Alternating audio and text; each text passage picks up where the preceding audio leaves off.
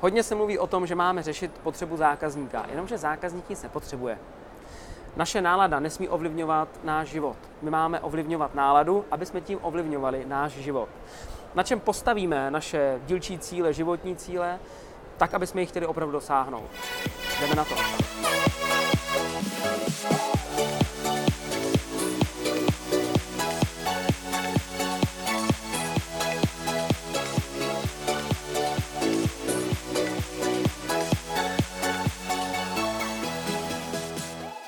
Ahoj, vítám vás u 46. dílu Já nic nechci.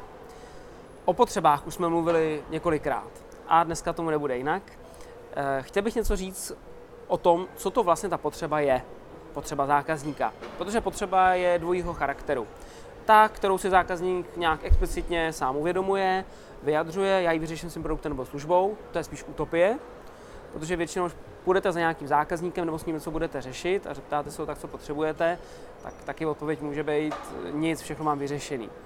Eh, ta potřeba je častěji takzvaně neuvědomělá neboli implicitní, skrytá a já ji musím nejdřív hledat. Už během toho hledání s tím zákazníkem eh, si dost často zákazník vlastně začne uvědomovat tu svoji potřebu. A pokud jsme ji našli společně, tak já mu ji ukážu ještě pomocí něčeho, on si to víc uvědomí a já to vyřeším svým produktem, službou nebo řešením. Takhle by to mělo fungovat. Jenomže ta potřeba není to mít auto. Potřeba není to mít uh, mobilní telefon, mít vrtačku. Naše základní lidské potřeby jsou jaký? Ta úplně nejzákladnější je přežít. Takže všechno, co děláme, děláme kvůli tomu, aby jsme přežili na tomhle světě. A my, obchodníci, podnikatelé, zaměstnanci, všichni, prostě co existujeme, děláme všechno proto, aby jsme to přežití měli co nejlepší. Takže v podstatě předtím je nějaký šťastnější a spokojenější život. A to je to, co ty zákazníci vlastně od nás kupují. Ta potřeba je totiž emocionálního charakteru, ona není logického charakteru, vždycky bude emocionální.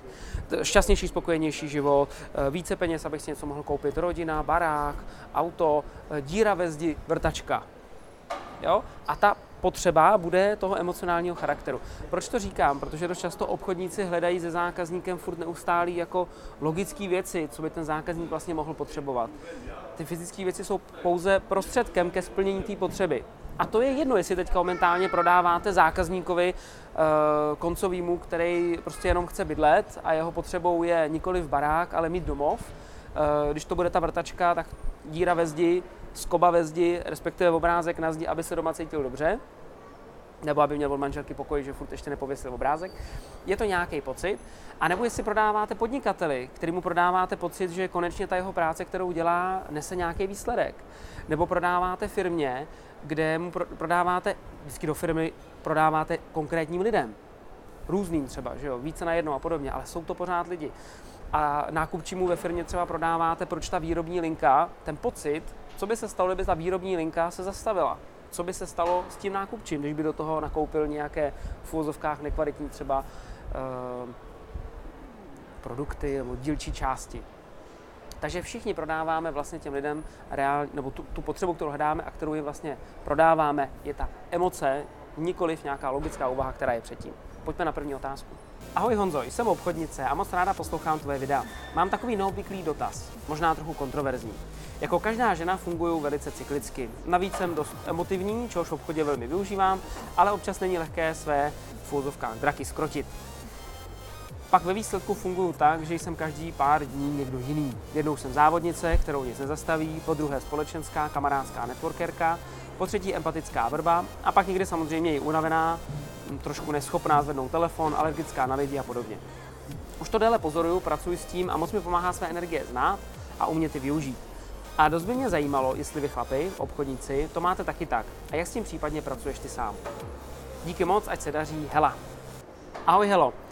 Je jasný, že každý z nás máme nějaký nálady, ať už jsme ženy, muži, je to jedno, nebo nějaký energie, jak jsi to nazvala ty. Ve výsledku se nám bude něco dít v tom životě, budeme mít nějakou náladu díky tomu. A to, co chci říct, je, že já jsem potom vlastně zjistil, že ta nálada není první a pak je nějaký jednání moje. Před tou náladou jsem já jako člověk. E, takže bych chtěl říct, aby jsme si dali všichni pozor na takovýhle dogmata toho typu e, já jsem cholerik a díky tomu prostě hold, já s tím pracuju, že jsem cholerik. jako pracuji s tím tak, že vlastně jsem si řekl, v úzovkách je to moje nemoc a v ostatní prostě vy to budete muset zkousnout. Hold, to jsem já. To samý nálada. No, dneska mám špatnou náladu, tak s tím budu prostě pracovat. Mám špatnou náladu, budu dělat jiné věci. No, mám náladu být energetický, tak budu energetický. Mám náladu dělat něco jiného, mám náladu dělat něco jiného. Co to potom znamená? Že naše nálada je vlastně pánem našeho života. A to já nechci. Já nechci, aby nálada byla mým pánem. Nálada totiž následkem mýho přesvědčení o tom, jak já dneska se chci chovat. To znamená, já mám pod kontrolou svoji náladu a díky tomu mám pod kontrolou svůj život. Neříkám, že to je jednoduchý, to v žádném případě.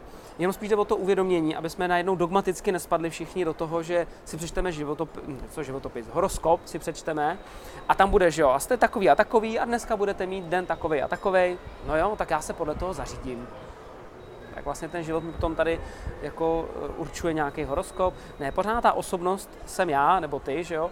A my můžeme ovlivnit to, co se bude dít eh, následně a jaká ta nálada tam bude. To prostě máme pod kontrolou. Další věc, kterou jsem si tady poznačil, je, ty píšeš, že občas máš eh, náladu na networking, občas máš náladu na tak na branku, že jsi taková dravá. To je normální, každý z nás zase bude mít nějaké tyhle, ty, tyhle ty nálady. Já si myslím, že tak, jak jsi to hezky popsala, tak spíš by to mohlo být u tebe něco jako, e, že nechceš něco konzistentně dělat neste, nebo stereotypně, že potřebuješ nějakou kreativitu, ne, měnit ty nálady, měnit ty věci, ty činnosti, které v tom obchodě děláš a že to je to, co ti vlastně svědčí. To si teda jako domnívám podle toho, jak jsi to napsala, protože já jsem stejný taky nemůžu kontinuálně dělat jenom jednu věc, potřebuji prostě kreativně do toho dát nějaké další věci a to mě nabíjí, jo, protože zase jsme, každý máme nějakou osobnost. Nebezpečí toho, co ty píšeš, a teďka jsem networker, a teďka budu dotahováč, je to, co mně se stalo několikrát, prostě zpátky, když se podívám do svého života, kde jsem si řekl, a teďka tenhle ten týden, přesně, teď se budu soustředit na tuhle věc, eh, teď jsem takovejhle, tak jak píšeš. Mě potom dalo ohromnou energii, nebo musel jsem vynaložit ohromnou energii k tomu, abych přepnul z toho režimu. Co tím chci říct?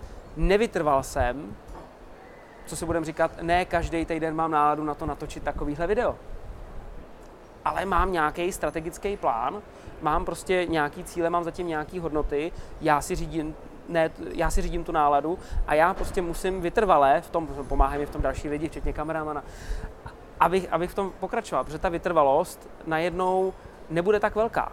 Takže i v tom případě bych si dal velký pozor na to, jestli tvoje vytrvalost v těch dílčích věcech, ať už je to networking, ať už je to tak na branku, ať už je to cokoliv, telefonování, než se ti zvednou telefon, jestli ta vytrvalost tam vůbec nějaká je, protože pak to nemusí nosit výsledek. Další věc, která je důležitá, že když děláme nějakou činnost, budeš třeba dělat teďka, nevím, uh, networking, tak přepnutí, okamžitý přepnutí vlastně do Eh, třeba eh, studijní akvizice, telefonování třeba, ten switch cost, jak se říká, ta cena za to přepnutí do toho jiného režimu nebo jiné činnosti je strašně drahá. Stojí nás to strašně moc energie. Jo, on úplně ten náš multitasking není, máme spíš jako přepínáme mezi těma činnostma. A to přepnutí je prostě hrozně energeticky náročný, takže se snažím přepínat jako co nejméně, aby ty postupné změny k tomu nějak navazovaly a bylo to spíš jako přirozený než násilný. Takže to je spíš jako typ eh, pro tebe uh, ode mě. A pak jsem se tady ještě poznačil, uh, jo, uh, poslední věc, jestli fungujeme nějak cyklicky, jak si začínala tou otázkou. Ano, myslím si, že já osobně jsem taky takhle ustřelený, už to nazvala drakama, energiema. Na co si prostě dávám pozor je, aby mě tohle to neovlivňovalo. Abych já to řídil, měl to pod kontrolou a nenechal se tím ovlivňovat. A to je co jsem tím chtěl říct. Ahoj Honzo, jak si stanovuješ cíle?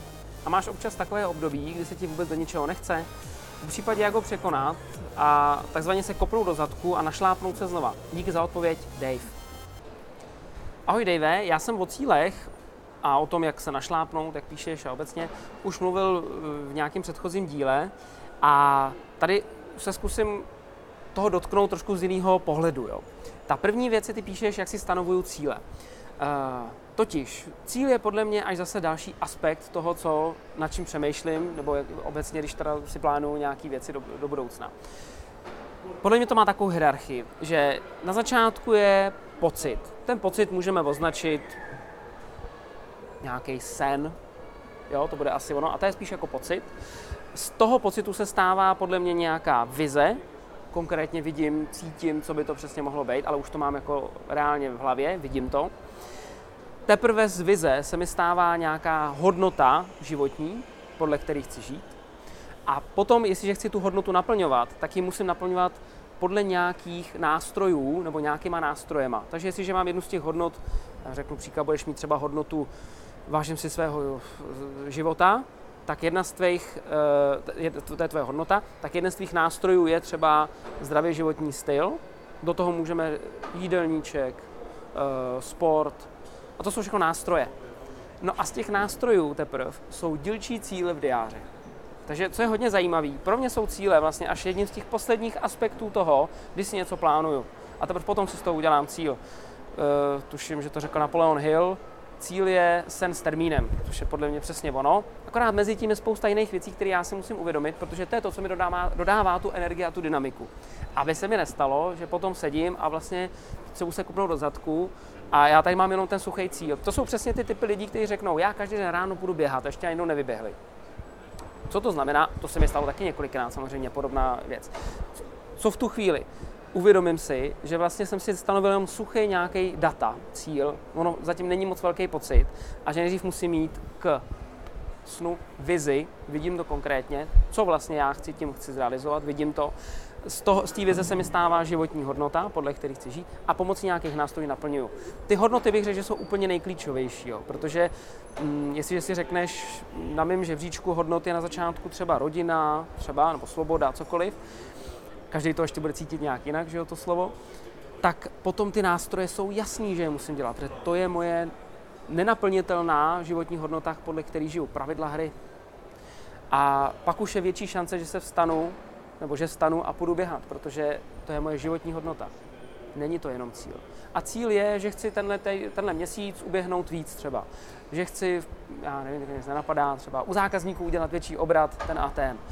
Ale zatím musí být schovaná nějaká životní hodnota. A ty životní hodnoty nám definují právě naše sny, cíle, to jsou ty vision boardy, které dáváme, pak máme tu vizi, že jo.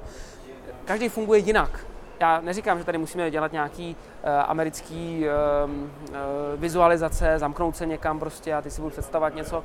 To, na každém z nás, každý funguje trošičku jinak. Pro mě je důležité si to uvědomit, vidět to, pak si z toho udělám tu hodnotu, na, na základě toho mám nějaký nástroj a pak mám dílčí cíle teprve v diáři. Každý rok, teď nás to čeká, je konec roku, uh, bychom si měli udělat takový plán na ten další. Já si na, na konci každého roku sednu sám se sebou, tam u toho nikdo nesmí být, to je prostě nikdo. Sám se sebou na celý den, jdu se projít, papír, tuška, žádný telefon, všechno povypínaný, jdu se projít a přemýšlím, co se událo za ten rok, jak to fungovalo, co mě bavilo, co už mě nebavilo, co mě nakopávalo, co mě už nenakopává, co mi dodávalo energii, co ne. A co bych vlastně chtěl v tom příštím roce a co by se mi líbilo, abych řekl na konci toho dalšího roku, hele, byl to dobrý rok, stálo to za to že to samý chci říct na konci tohohle roku. A na základě toho si vlastně naplánu ten další rok. Pomáhají mi nakopávače a naštvávače. Sepsat si vlastně, co tě hodně nakopává, konkrétní věci. Jo, můžu být, že jo, video mě nakopává nějaký, nakopává mě, uh, když mluvím se zákazníkem, který je spokojený, tak ale pak musím mít ty aktivity v diáři, který to udělají. Že mu třeba zavolám, zeptám se ho, jak je spokojený, jestli to je všechno OK, jestli je v pohodě, jak se má, jen tak. Protože to je třeba pro mě motivační, že mě to nakopne. A naopak pak jsou ty naštvávače. Na některý z nich si jenom vytvořím nový pohled, aby to naštvávače nebyly, což je to nejlepší. Když to nejde, tak se tomu naštvávači snažím vyhnout. Abych ho, nebo jich mám co nejmín, aby převážely ty nakopávače, protože ta energetická bilance musí vycházet. Tak to bylo jenom pár typů do příštího roku. Třeba něco naplánuješ na příští rok sám a dáš mi nějaký typy do komentářů. Jsme v závěru. Jestliže jsme tu už dneska měli otázku na ty cíle, tak by to možná stálo za to se zamyslet a říct si, stál ten rok za to? Zamyslete se, byl to dobrý rok? Chápu, že ještě máme před sebou pár dní do konce roku, o týdnu. Ale ta většina už je za náma. A kdybyste si měli udělat takovou bilanci, získali jste to, co jste chtěli, naplnili jste ho tak, jak jste ho naplnit chtěli, dostali jste ty správné emoce, které jste očekávali, že tam budou v tom roce, co jste vy chtěli udělat, mohli jste to udělat a neudělali jste to. Zamyslete se nad tím, ať ta odpověď bude pozitivní, negativní, jakákoliv, je nějaká. Co je důležité si uvědomit, tak vlastně ten rok už je skoro za náma a jediné, co pro to můžeme udělat, je černá tlustá čára a říct si, jaký chceme bude ten další. jak se ho budeme vlastně představovat. Až ráno budete stávat z postele, budete si říkat, sakra, dneska vám vstávat, tak abyste věděli, proč stáváte z té postele. Proč? Co ten rok vlastně má pro vás znamenat? Tohle je věc, která mě hrozně moc pomáhá, že si vlastně opravdu definuju, co ten rok mi má dát. Eh, je to výzva pro vás. Otevřete si diář, naplánujte si jeden den sám, sami ze sebou do konce roku, kdy strávíte jenom s papírem a tuškou, žádná elektronika, žádné notifikace a naplánujte si rok. Větší šance, že až budete ležet na pohodce, tak si neřeknete, ne, teď ne, ale ano, teď jo, protože vím proč. Mějte se krásně a zase se uvidíme za týden. Ahoj.